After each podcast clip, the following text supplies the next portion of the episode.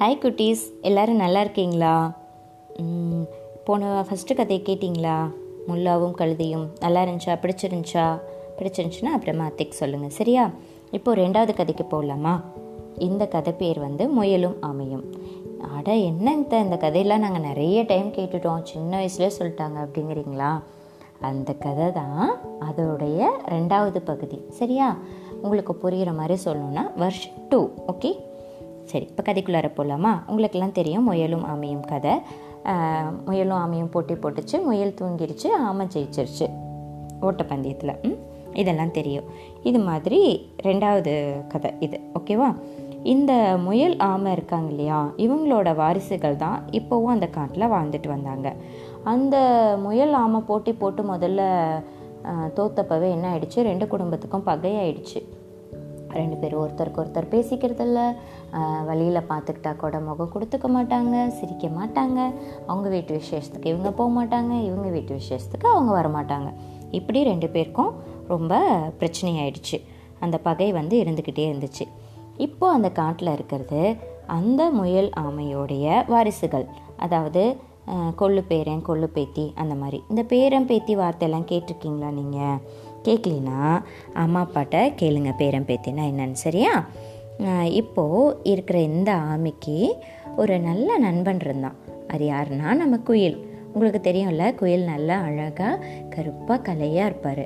அந்த குயில் வந்து ரொம்ப அழகாக பாடுவார். நீங்களே கேட்டிருக்கீங்களா? குயில் இசை வந்து அது அழகாக கூவும். கேட்டு பாருங்கள் இந்த குயிலும் ஆமையும் தான் நல்ல நண்பர்கள். ஒரு நாள் எல்லா மிருகமும் காட்டுக்கு நீர் அருந்த குளத்து குளத்துக்கு போச்சு. எல்லாரும் ஒன்றா தான் போவாங்க. ஏன்னு கேட்டிங்கன்னா எல்லாரும் ஒன்றா போகிறது பாதுகாப்பு ஒற்றுமையே பலம். படிச்சிருக்கோம் இல்லையா? ஸோ எல்லாரும் ஒன்றா போகும்போது யாராவது வேட்டை மிருகமோ வேட்டைக்காரரோ வந்தால் கூட ஒருத்தருக்கு ஒருத்தர் தகவல் சொல்லி தப்பிக்கிறதுக்கு வசதியாக இருக்கும். இந்த சமயத்தில் தான் முயலும் தண்ணி குடிக்க வந்துச்சு. சட்டுன்னு பழைய கதையெல்லாம் அந்த சுற்றி இருந்த எல்லா மிருகமும் பேச ஆரம்பிச்சது. உடனே முயலுக்கு பழைய ஞாபகம்லாம் வந்துருச்சு. தன்னோட தாத்தா வந்து அநியாயமாக ஏமாற்றப்பட்டார் அப்படிங்கிற மாதிரி புலம்ப ஆரம்பிச்சிருச்சு. உடனே முயல். எங்கள் தாத்தா மட்டும் அன்றைக்கி தூங்கலைன்னா கதையே வேற வேற மாதிரி முடிச்சிருக்கோம் இது அப்படின்னு சொல்லி புலம்புச்சு கோவப்பட்டுச்சு வருத்தப்பட்டுச்சு. இப்படியே பேசிகிட்டே இருக்கும் சரி அதனால் என்ன? இன்னொரு போட்டி வச்சுக்கலாமே. இப்போ நீ ஜெயிச்சுக்காமி அப்படின்னு சொல்லிட்டு எல்லா மிருகமும் சொல்லுச்சு. முயலும் ஒத்துக்குச்சு. ஆமைக்கு இதில் கொஞ்சம் கூட விருப்பமே இல்லை. ஆனாலும் என்ன பண்ணுறது எல்லா மிருகமும் வந்து முடிவு பண்ணிடுச்சே. போட்டியும் தொடங்குச்சு. ஆஹ் நாள்லாம் ஃபிக்ஸ் பண்ணி ஒரு காட்டோட ஒரு எல்லையிலிருந்து இன்னொரு எல்லைக்கு ஒரு குளத்தை சுற்றிட்டு வரணும். அதுதான் வந்து வெற்றிக்கோடு. அந்த எல்லையை தொட்டுட்டா அது வெற்றிக்கோடு. இதெல்லாம் சொல்லி முடிவு பண்ணி போட்டியும் குறிச்சிட்டாங்க போட்டியும் தொடங்குச்சு. போட்டி தொடங்கினதுமே முயல் இந்த தடவை நம்ம யாருன்னு நிரூபிச்சிடணும்னு சொல்லிட்டு ரொம்ப வேகமாக ஓட ஆரம்பிச்சுது. ஆமாம் முடிஞ்ச வரைக்கும் ஓரளவுக்கு அப்படியே நகர்ந்து நகர்ந்து போயிட்டு இருந்துச்சு. இந்த குயில் நண்பன் இருக்கார் இல்லையா? அவர் போய் என்ன பண்ணார்? இந்த முயல்கிட்ட பேச்சு கொடுக்க ஆரம்பித்தார் என்ன முயல் எப்படி இருக்கா? அநியாயமாக உங்களை இப்படி தோக்கடிச்சிட்டாங்களே அப்படி இப்படின்னு சொல்லி பேசிட்டு சரி ரொம்ப வேகமாக ஓடிட்டுருக்கீங்க. உங்களுக்கு களைப்பு தெரியாமல் இருக்கிறதுக்காக நான் ஒரு பாட்டு பாடுறேன்னு சொல்லிட்டு நல்ல அழகாக ஒரு பாட்டு பாடுச்சு. குயிலோட இசை நமக்கெல்லாம் தெரியும் இல்லையா? ரொம்ப அழகாக பாட்டு பாடும் இல்லையா? அதனால அந்த பாட்டை கேட்டோனையும் முயல் வேற ரொம்ப வேகமாக ஓட ஆரம்பிச்சதில்ல. அதனால் ரொம்ப சீக்கிரமாகவே களைச்சி போயிடுச்சு. அது களைச்சோடனையும் அந்த பாட்டுக்கும் அதுக்கும் அப்படியே நல்லா தூங்கிடுச்சு. முய குயிலும் என்ன பண்ணுச்சு? நல்லா தூங்க விட்டுட்டு பறந்து போய் கொஞ்சம் நேரம் கழித்து பறந்து போய் ஆமைக்கிட்ட போச்சு. ஆமாம் அப்போ தான் மெல்ல மெல்ல மெல்ல மெல்ல போய் ஒரு வழியாக வெற்றி கோட்டுக்கு பக்கமாக போயிருந்துச்சு. அப்போ போய் இந்த குயில் கத்துச்சு. சீக்கிரம் வா சீக்கிரம் வா இந்த முறையும் நீ தான் ஜெயிக்க போகிற நான் வந்து முயலை தூங்க வச்சுட்டேன். அது தூங்கிட்டு தான் இருக்கு. நீ சீக்கிரம் வெற்றி கோட்டை அப்படின்னு சொல்லிச்சு. சொல்லி வந்து கூவுச்சு. உடனே என்ன சொல்லுச்சு? ஆமை ரொம்ப ஆமைக்கு என்னடா இப்படி பண்ணிருச்சே குயில்? அப்படின்னு சொல்லிட்டு சங்கடமாக போயிடுச்சு. முயல் எங்கே? என்னாச்சு? ஏதாச்சுன்னு சொல்லி எல்லா விவரமும் கேட்டுச்சு. குயிலும் சொல்லுச்சு இது மாதிரி நான் பாடி தூங்க வச்சுட்டேனே அப்படின்னு சொல்லி ரொம்ப பெருமையாக சொல்லுச்சு. அப்புறம் ஆமை சொல்லுச்சு இல்லை நீ செஞ்சது தப்பு. முயலும் ஆமையும் என்றைக்கும் போட்டி போடவே முடியாது.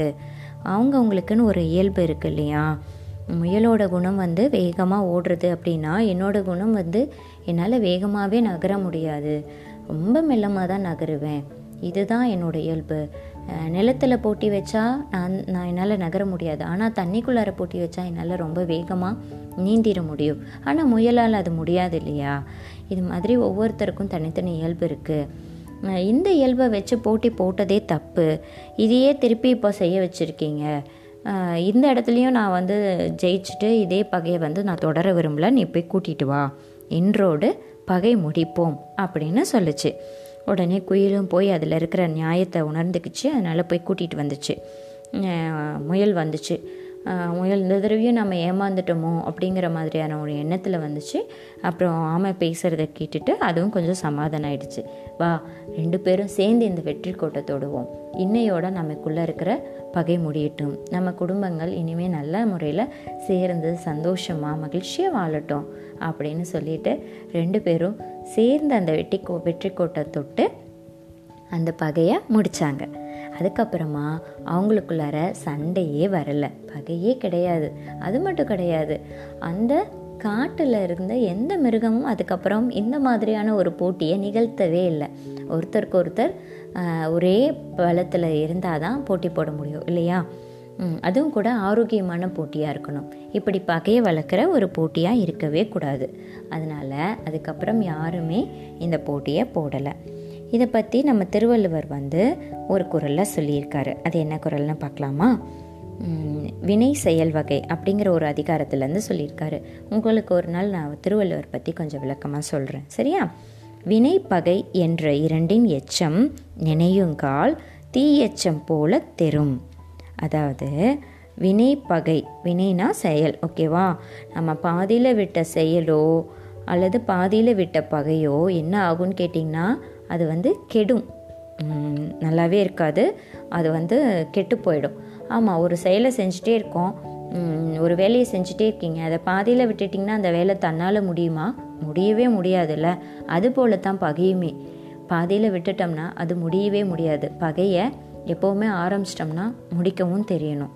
பகையை முடிக்கிறதுக்கு எது சிறந்த வழி? உங்களுக்கு தெரியுமா? இந்த முயலும் ஆமையும் இப்போ செஞ்சுக்கிட்டாங்கல்ல அதுதான் சிறந்த வழி நட்பு பாராட்டுதல். அவங்கக்கிட்ட ஃப்ரெண்ட் ஆகிட்டோம்னா இன்னொரு தடவை அது பகைனே ஒன்று வரவே வராது இல்லையா? அதனால் இந்த நட்பு பாராட்டுதல் தான் பகை முடிக்க சிறந்த வழி. இதை தான் வல்வரும் அழகாக சொல்லியிருக்காரு. பகையோ வினையோ என்ன பண்ணணும்? ஒரு செயலையும் பாதியில் நம்ம விடக்கூடாது. அதை அப்பப்போவே முடிச்சிடணும் அப்படின்னு சொல்கிறாரு அதோட குணத்துக்கு ஏற் ஏற்ப நம்ம முடிச்சிடணுங்கிறாரு. இந்த கதை பிடிச்சிருந்துச்சா? பிடிச்சிருந்துச்சுன்னா எனக்கு சொல்லுங்கள் சரியா? இன்னொரு நாள் இன்னொரு கதையோட அத்தை உங்களை சந்திக்கிறேன். இது வந்து நம்மளுடைய கதை போமா.